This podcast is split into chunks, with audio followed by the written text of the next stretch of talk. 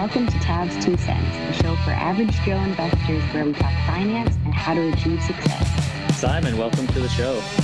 Hey, thanks for having me, Joe. Yeah, no worries. So I wanted to get you on. I've been following you on Twitter and you send out some pretty informative tweets. And just from our discussions about the show, you've mentioned that you've been investing for 15 years, which is a lot longer than me. I've been doing about five years now. And you also say that you have a background in engineering. So I wonder if you could just explain how you started investing, what your process was like in the beginning, and where that's brought you to now. Yeah, for sure. Where I started in investing in stocks primarily when I was fairly young, you know, probably not that different than a lot of other people, very naive, just looking to make some money and didn't really know what I was doing. Hopefully, I've gotten a little bit wiser since then. I've, you know, made my fair share of mistakes, obviously, along the way. Still trying to really learn a lot. The one kind of nice thing about investing is that you can really spend your whole life and, and continue learning till the end, right? So that's kind of the passion that kind of keeps me going is that learning never really stops and it's always evolving. So I, I started out by, you know, trying to pick stocks just like lots of other people out there not really knowing, you know, what I was doing, just uh, kind of selecting what I thought would be good companies based on probably very oversimplified valuations,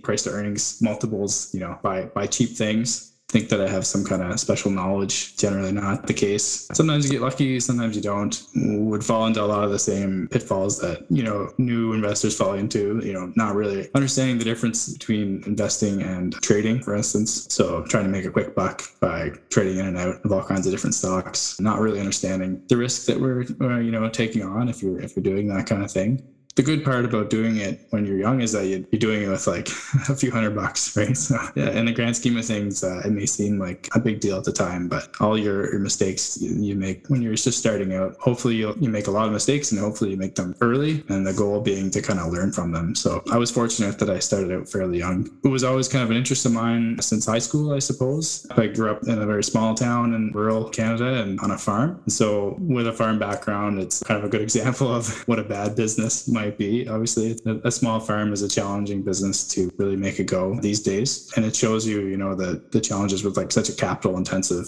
business. So I think that background actually helped me a lot to understand really some basic things like the value of hard work. And know all those kind of classic tropes of growing up on a farm are true. And I really valued getting an education from there. So I always liked, you know, the, the math and, and sciences. So engineering was a natural kind of fit. And I got a degree in chemical engineering, moved out to Ontario for work. And I'm still out here, met my wife out here, still working in the same field, but investing's always been kind of a side hobby of mine. Like to think that I've really kind of matured in, in terms of how I look at investing. So gotten away from the quick kind of trading speculation side of things and, and actually buckle down a little bit more and try to think about more long term. And then one of the things that got me into writing this Substack and going on Twitter is really about learning from other people, but then also like writing down my ideas. Like one of the great things about having like a journal or something else, like a blog or something like that, is that it forces you to really write down your ideas. And if you want to treat them as like a thesis or a pitch, you know, for an idea, then it forces you to have to explain it, right? So if you have to explain something and teach it to someone else, let's say, you need to be sure that you have some idea about what you're talking about. And if you all you have to do is click, you know, a buy button about your idea that's in your head and you haven't really written it out, you're likely to not necessarily have a really good understanding of what you're buying. And, and if you don't have a good understanding of what you're buying, then you're very likely to not be able to decide to hold on to it when you should. And maybe you sell when you shouldn't kind of thing, right? So that's kind of the background in terms of how I got to where I am. We could talk a little bit more about like my investing philosophy if, if you'd like after, but that's kind of the context for how I started. And hopefully I've evolved and like over the next, let's say 50 years, if I can make it that long, then uh, I'll, I'll keep evolving. That's really the long-term goal is to not stay still in terms of how I think or how I look at things, right? So I think that helps with keeping me going with investing is it's, it's not something that's written in stone. Yeah, for sure. And I think that for one thing, there's a lot to be said about having a blog and I'm in the same boat. One of the great things about the internet, and this has happened to me a couple times already, if you post an article, people will read it and there's always somebody who's going to find something with your article that could be wrong. Yeah. And I'm completely open to that. I would like to hear those criticisms. It's almost like you use it as a peer review when you post it out there because you know that if you make a mistake, people are going to point that out. That's just the way the internet is. Yeah. But I, I love that. Like, I want that. Twitter is great for that, for sure. Yeah. Yeah. Like, yeah. for me, the criticisms are in some ways kind of like in a golden egg of the internet because people, you can learn from those. But also, I think that you make a good point investing when you're young and that you don't have that much money. But also, I think if you're older with lots of money, it's a good idea to use small amounts of real money. Yeah. Because I know for me, like, I didn't really learn any lessons with a paper account, you know? No, it's, it's not, it's not yeah. the same. So I have to agree me, there. Yeah. People, do, I don't know about you, but people sometimes do kind of ask me for, like, hey, how do I get started and things like that. And they hear I've been doing it for a little while. And to be honest, like, the answer is you got to actually do it. There's a lot of good books out there and there's a lot of good, like, advice that you can go online to get. There's also really a lot of bad advice too. So gotta comb through a lot of the stuff to get to the good stuff. You, you gotta have your own skin in the game, right? So the idea that like you can outsource conviction. One of the things that takes a long time to learn is that you shouldn't be buying something unless you have your own conviction. You have to have conviction in what you're buying. You can't just buy like a SPY, you know, S&P 500 or, or a NASDAQ index fund or an ETF, let's say exchange traded fund. You know, that's always the common advice to people is, oh, well, just go buy an index fund. And like that advice is good, but it has to come with, hey, by the way, like you need to be comfortable with this thing tanking by 50% tomorrow because that is in the realm of possibilities. If you think about the world probabilistically, which you don't need to be an advanced you know math person to understand what that means exactly but like what you need to know is the reality is you don't have any control over what the stock market's going to feel like tomorrow. It's one thing to say in advance oh yeah i'd be comfortable holding through a crash but unless you've lived through one like you don't know.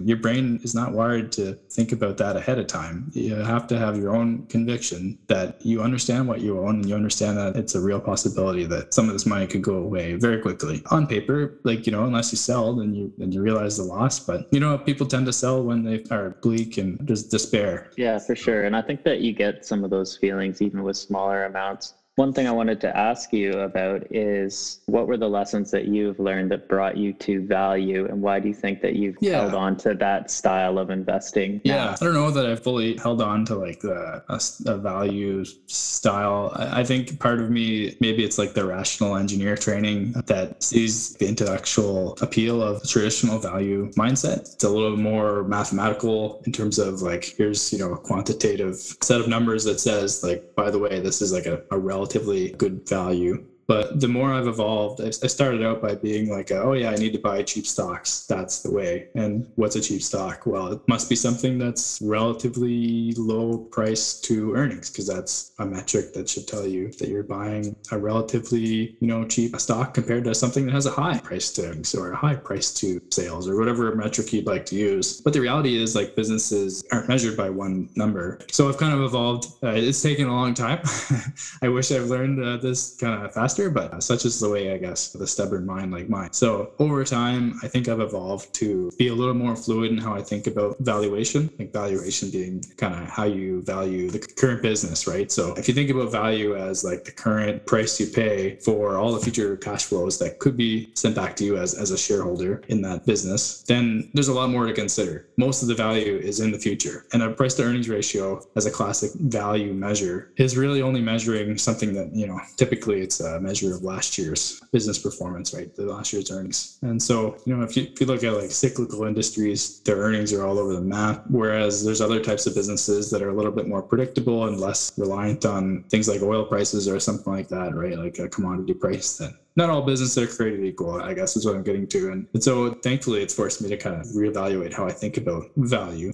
The traditional value metrics that have been very successful over the last, you know, 100 years in terms of applying those. But the market's kind of evolved, I believe, over the last little while. Like used to be businesses relied on having tangible assets that could be, you know, a railroad is worth this much because it costs this much to build the, the tracks and, and all the hard assets that go with it. And so that's where the value was. And, and these days you know, with the internet and software companies and, and other more capital light businesses, like the value is not in the kind of hard assets that show up on the balance sheet. Thankfully, I've kind of opened my mind to the fact that there could be value in other places. I do think that there is a price to be paid that's too much for, you know, a, a flashy tech name that promises 300% growth for the next 20 years, which may or may not happen, right? So perhaps we've swung the pendulum too far. Who, who's to know? That's one of those things where you got to find really what you're comfortable with knowing. And like that's the circle of competence, you know, Buffett and all those old guys talk about. Like they kind of weren't too far off when they were talking about that stuff because if you understand technology, then you'll probably have an edge in understanding that, like, yeah, this technology company that's promising all these future growth rates, maybe there's a pretty good chance they, they do it. Someone like me who doesn't necessarily have a great understanding of these more complicated technology names,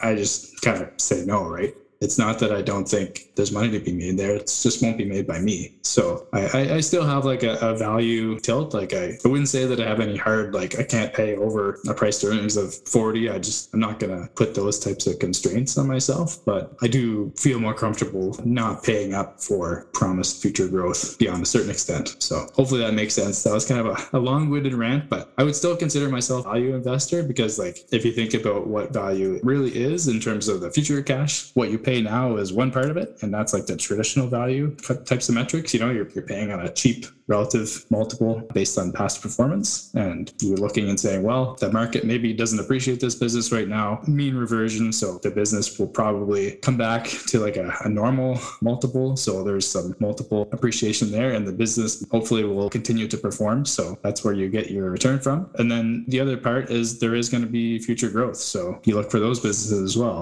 Ideally, you find, you know, a great business that's got very sustainable moat. So like a competitive advantage and one that lasts a long time. So if you look at like a Coke is kind of a classic example, right? Like they make sugar water and they've been doing it for 100 years and they're able to charge a little bit more every year and they're able to sell a little bit more every year. Uh, so like that's a great business. So if, if you can find something like that and pay a really cheap price, that's kind of like your dual engine is kind of kicking in and you'll that's where you make a lot of money, right? It's not the way to get rich quick, I guess, but I've been burned too many times trying to get rich quick, so I kind of given up on those. yes. Yeah, no kidding. Yeah, it's interesting that you say, you know, stay within your circle of competence because I really believe that. I think that if you're somebody who specializes in something, there's going to be an investment opportunity in the market. If you look enough, you can probably find something that fits your, yeah. you know, your yeah, exactly. area of specialty. So that's interesting because I feel the same way and mention that to lots of people. I just say, well, what are you good at? And then what's your hobby? Is it mm-hmm. woodworking? What tools do you use? Is there a new one that just came out that, you know, perhaps is going to overtake something else? So, you know, there's always an opportunity there. And I think that it's interesting that you've kind of gone that same way way as well. Yeah. Yeah. I think a big part of investing is like over time, you got to know yourself. And it takes a long time for people to kind of dig down into who they really are. it's not something like a 15 year old generally speaking doesn't really know who they are. They're just trying to be the popular kid or whatever for, yeah, for better for better or worse.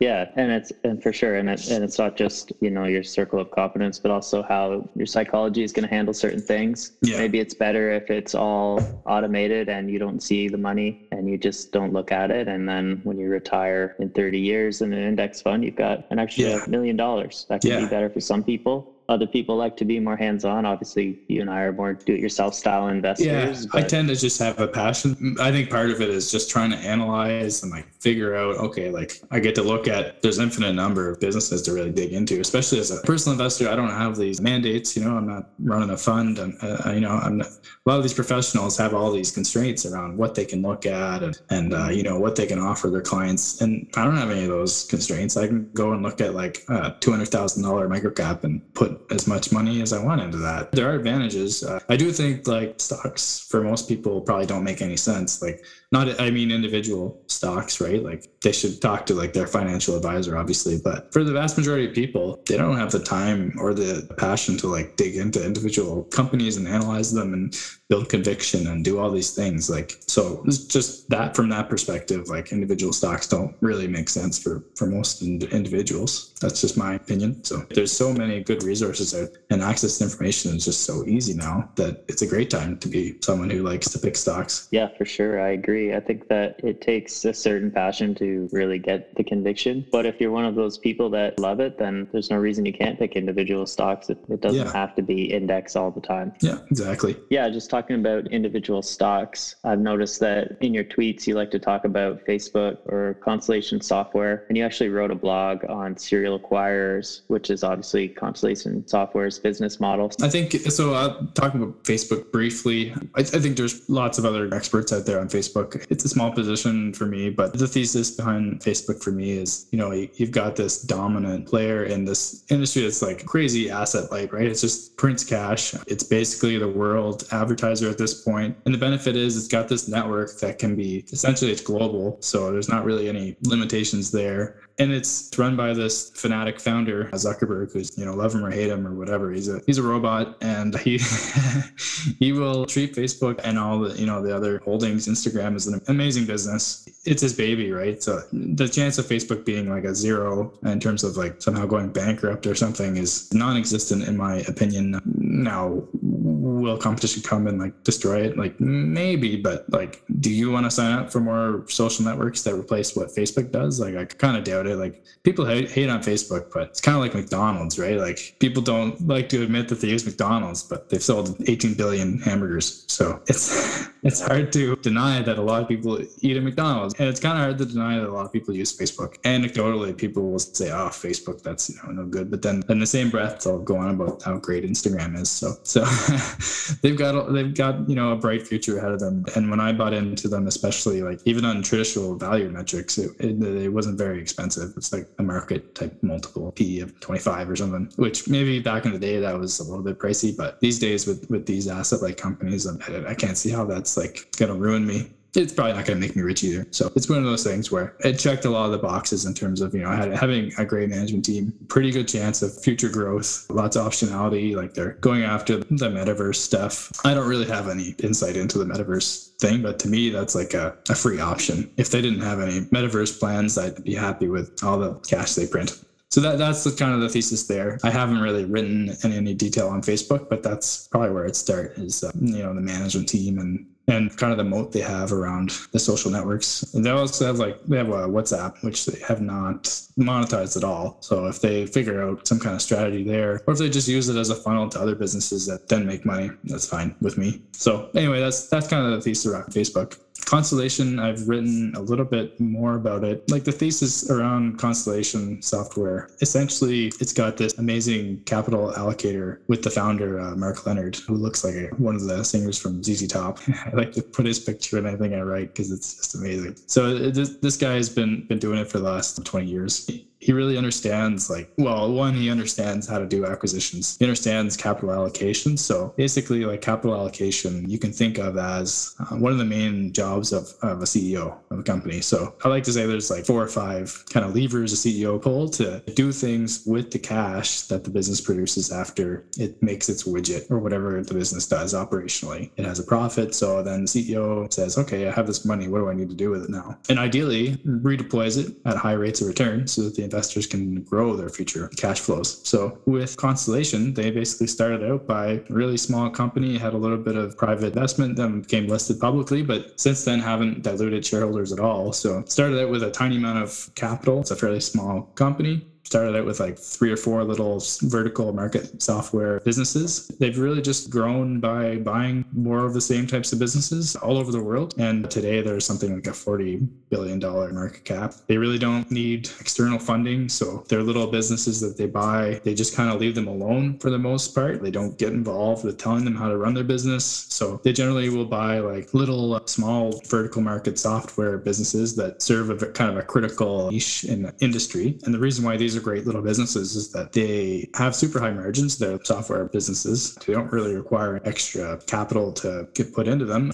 In most cases, they don't have a ton of organic growth. So the businesses themselves will just, the, the profits will just kind of go up with GDP nominally. But they'll just reinvest that cash into buying more of these little software businesses. And they keep the whole structure decentralized, meaning they don't have like corporate HR and they don't have corporate finance teams and stuff kind of putting their fingers and telling them how to do their business. They just make the big capital decisions with the money. So kind of like a holding company that way. Anyway, CEO Mark uh, Leonard, he's really developed a culture that has aligned all these managers of these smaller businesses to do what he did originally. So like these days, he's not really doing any of those, you know, little acquisitions of these four, five, ten million dollar businesses. He he has his managers do that. He's kind of taught them how to do that. They share kind of best practices amongst the different groups. But even though it's grown to be this big thing, the headquarter operations, they don't really get involved in the day-to-day business of all these little groups. So the whole strategy there is just to keep redeploying this money into these kind of boring software businesses. They're so small for the most part. They're starting to get into bigger ones, but for a long time they just stuck to buying little small businesses with the cash that they generated, and it's managed to get them like 100 times the original stock price, or a little bit more at this point. I don't know what it is now. I wish I'd bought them earlier.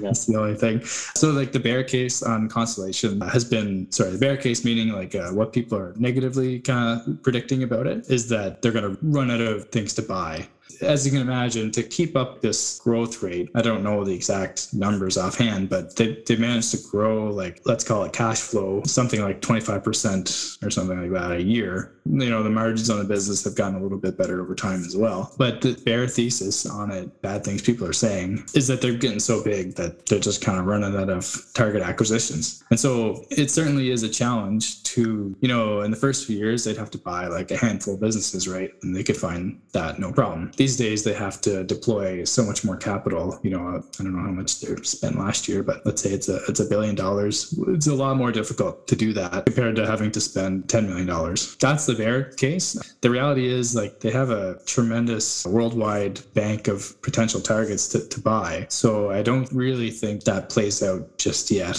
you know, I'm not suggesting another hundred bagger from from here. That would be kind of maybe outrageous to say, but I don't think that it just dwindles either. And recently, another good thing about Mark Leonard, he, he's kind of come out and said that you know they, traditionally they had these uh, high hurdle rates for what they would consider in terms of acquisitions, and, and hurdle rate meaning like a potential return that they could get off their investment. And he's always kept it very high, and it's served him well. At this point, because he's gotten so much cash coming in the door, he's actually said that like traditionally they would pay out a dividend if they had a lot of extra cash sitting around and nowhere to put it, um, which is fine. Like that's one of the other kind of capital levers a CEO can pull, right? Is they can buy back stock, they can pay back dividends to shareholders dividends to shareholders is traditionally thought of as like the last resort because it's not really giving you a return that's going to be compounded, right? Like you're going to pay tax on it as the shareholder, assuming it's outside a protected kind of account. And then you're you're going to have to do the compounding yourself by buying something else. So in that way, usually the least preferred. That being said, that's what they would do if they had leftover cash. So he's actually been convinced that maybe that's not the right thing to do with the extra cash maybe the right thing to do is lower the hurdle rate a little bit and try to go after some bigger acquisitions. So just last year, I believe that's what they came out with guidance and saying, well, we're going to revisit the dividend policy and we're going to actually try to go after some slightly bigger acquisitions. And for those bigger ones, we're going to lower our hurdle rate so that we can find acquisition targets. So to some people, that might sound bad that he's lowering the hurdle rate kind of return target. But in reality, if he can put that cash to work and get a 15% return or even a 10% return, I have a lot more confidence in their ability to do that than I have in me finding something that gives a 10% return, right? So and it doesn't get taxed. I don't have to pay tax on that either versus a dividend. So anyway, that's an interesting kind of strategy, and only time will tell how that turns out. We'll see, but uh, I think there's still a, a, fairly long runway for growth. It's an interesting one because I think I would never have bought Constellation like a few years ago, being like a traditional value investor. If you look at uh, a lot of those metrics on Constellation, they would make you know a traditional value investor kind of just immediately say no because I've kind of opened my eyes to the fact that if you have like 20 years of growth at 20 20%, then a 50 or 60 PE is not expensive, for instance. I'm just making up numbers. But when I was, you know, a little bit younger, I would have just said, no way, I don't even want to look at it. Yeah, um, for yeah. sure. And for, yeah, from what I understand, they acquire niche software markets. Yeah. So like specific software in very small markets. But as you say, as those companies and software providers start to get snatched up, then they need to move into bigger companies. And there's not that many of them available that are still really good. So I can understand why he's lowered his hurdle rate, as you say, to, you know, I'm sure they can still find some good ones, but yeah. for the most part, it's a lot more competitive to acquire those bigger companies. So there is a bear case there for sure, but I, I like the business strategy. I also think it's interesting that both of those companies we brought up are both founder led because I yeah. think there's a lot to be said for a company that's founder led. One of my stocks that I follow, Shopify, and they, they also have a founder led company, which I think bodes well for them because for them, as you say, with Zuckerberg, Facebook's his baby. So yeah. you know these guys are going to put in the work. They're not just right. there for a paycheck. Yeah, I always uh, would prefer like a, a, founder or someone with uh, really like a lot of skin in the game of their own capital too, right? So even an outside yeah. manager, they can be really good, but it's harder to find an outside manager that really treats the company like a founder would. And a lot of times these outside managers that they hire, you know, their incentives are just different you can try to incentivize them, but you can't change who they are. And a lot of times the incentives will be like, well, we'll, we'll incentivize them to get, you know, these, the stock price up or some kind of metric, which we think is aligned with shareholders' interests. And then we'll reward them with stock options. So we'll basically, here, here, take some stock at this cheap price if you hit these targets, which in theory, like sounds good. But what's even better is if say like, hey, you have your own hard-earned money that you earned yourself, you put that in, you buy your own shares. If you think about that, think about how you would think about the stock if it was your own money versus if it was something that was kind of given to you based on performance. Like it shouldn't really make a difference, but it definitely definitely does. So those small things really change how a management team, on average, is, is gonna is gonna think about the company. Now, I don't like that's not a the founder thing is not like something that I would just automatically say no if it's not a founder, but it's a great like positive thing generally. With smaller businesses, there's there's other factors that you have to think about. Like there's some small cap companies that you know that it's publicly listed and, and the CEO kind of controls it. They're the founder, but they just treat it like their piggy bank and they give themselves a big salary. So you got to kind of watch for different types of things uh, with smaller businesses. So that's a whole different conversation. But it's interesting. But I, I haven't had as much time really like dig into the to micro cap kind of space, but I think if I had more time, I'd love to dig into that area a little bit more. It's just it takes a little bit more time and effort. Yeah, for sure. I agree. I think that there are pros and cons. You have to have the right founder. Yeah. But it's it's interesting, like with someone like Zuckerberg, like he doesn't need the money. Right. So he, he he's doing it for a passion for his business. For whatever reason, he just likes building Facebook and getting it as big as he can. Yeah. And he's I mean he's not going to stop working. That's just what he loves to do. I mean, he could quit like, today. He's like 35 never, or something, right? yeah. He, I mean, he'd never have to work another day in his life if he That's quit. Right. He, he, he could have quit a long time ago. Yeah. So I just find that interesting when there's guys that run a company that big that are the founders, and yeah. Shopify's the same. And it's like those guys, they could quit any day, but they just keep on trucking because they love it. So yeah. Yeah. So I got one more question for you, and I think yeah, we can sure. wrap it up you put out a tweet I saw and it said that you had to adjust your portfolio for whatever reason. I think you said you, I'm not sure if it was market conditions or what, but you just decided to rebalance it. I think I know. Completely set your portfolio and start from scratch. And I just wonder what brought you to that point and what yeah. did you change? Yeah. So I think, I believe that was like essentially the, the COVID kind of March 2020, I guess was it? Yeah crash or whatever call it whatever you want. Around then i had some businesses that i didn't know them well enough. I, I, was simplifying things too much and i wasn't really focusing on like business quality in terms of like does it have a durable moat? Does it have some kind of advantage? And can it survive these kind of crisis situations? And so i think during that it was a relatively short period like a few months i guess between kind of peak to trough. I don't i don't know the exact timing but yeah like portfolio was down just like everyone else's i'm assuming at that that time. And it was really good that fortunately i had enough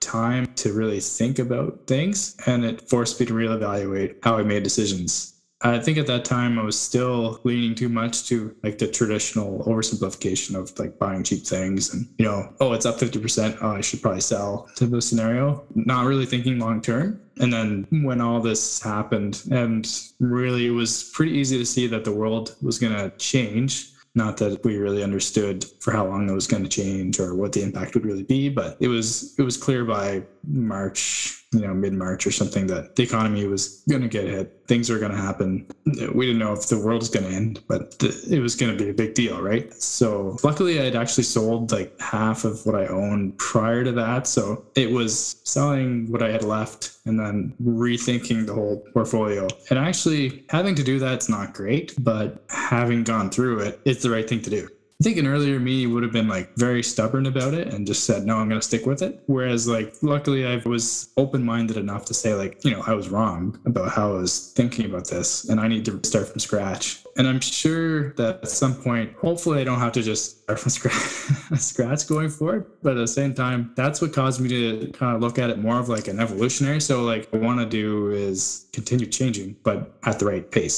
So, and for the right reasons, right? So, looking at my thesis for what I hold, kind of reevaluating, asking, like, has the business changed? Constantly trying to look out like I should be asking like, okay, I own Facebook. In five years and 10 years, is Facebook still going to be a good thing to hold? And if the answer is, I don't think so, then I should be saying like, why do I hold it now? Even if there's like a few years left of good performance potentially. The classic kind of if you don't want to hold it for 10 years, don't hold it for 10 minutes. a lot of wisdom there. So hopefully going forward, I, I, will be a little bit more proactive about how I think about the future so that I'm making like slow changes over time as opposed to having to throw the whole thing out and rebuild it properly. So don't let a good crisis go to waste, I guess. That's a good way to look at it because if you look back at the largest companies in S&P 500 or something like that 20 years ago, most of them aren't there anymore or they're yeah. certainly not the largest. So you definitely need to be nimble at times, but also it is important to be stubborn too certain times. So it's tough to find that balance. I think that's probably yeah. the hardest thing to do. Yeah, the, the thing for me is like when I go to buy something right now, one of the things I ask is like, do I think this company is going to be the one that actually survives the next 10 years? Because businesses now on average don't really last that long. They, they the business cycles are pretty quick. There's a lot of competition. You know, technology does disrupt. And so the focus on that quality, like durable moat, I think is more important than ever the goal should be to not sell. For sure. One of the goals when you're buying is I need to be able to not sell this. And at the same time, you should be comfortable selling when you know that that's no longer true. It's tricky. Well, that sounds good. I think if we got anything out of this, it's never sell, unless you should. Never sell, but do sell when you have to. Yeah. Yeah, right. Exactly. but maybe sell sometime. Nobody said it was going to be easy. Yeah, that's right. Okay. Well, thanks a lot for coming on. I always like to end where people can follow you. What's your website? Yeah, for sure. So um, people can uh, follow me on Twitter is probably a really good spot to find me. Uh, Cratering V, uh, Creating Value is my kind of tag I started out with, just being anonymous. Yeah, but yeah, you can find me on Twitter there. My Substack where I, I write all kinds of silly stuff and hopefully people enjoy it. It's called a uh, Margarine of Safety, which is a, a really bad pun for margin of safety. So okay, well, thanks, thanks for coming. Thanks again, Joe. It. Yeah, thanks for having me. It was a pleasure. Joe is not a financial advisor and may have interest in the stocks discussed on the show, so do not take any information included within this podcast as a recommendation or formal advice. Thank you.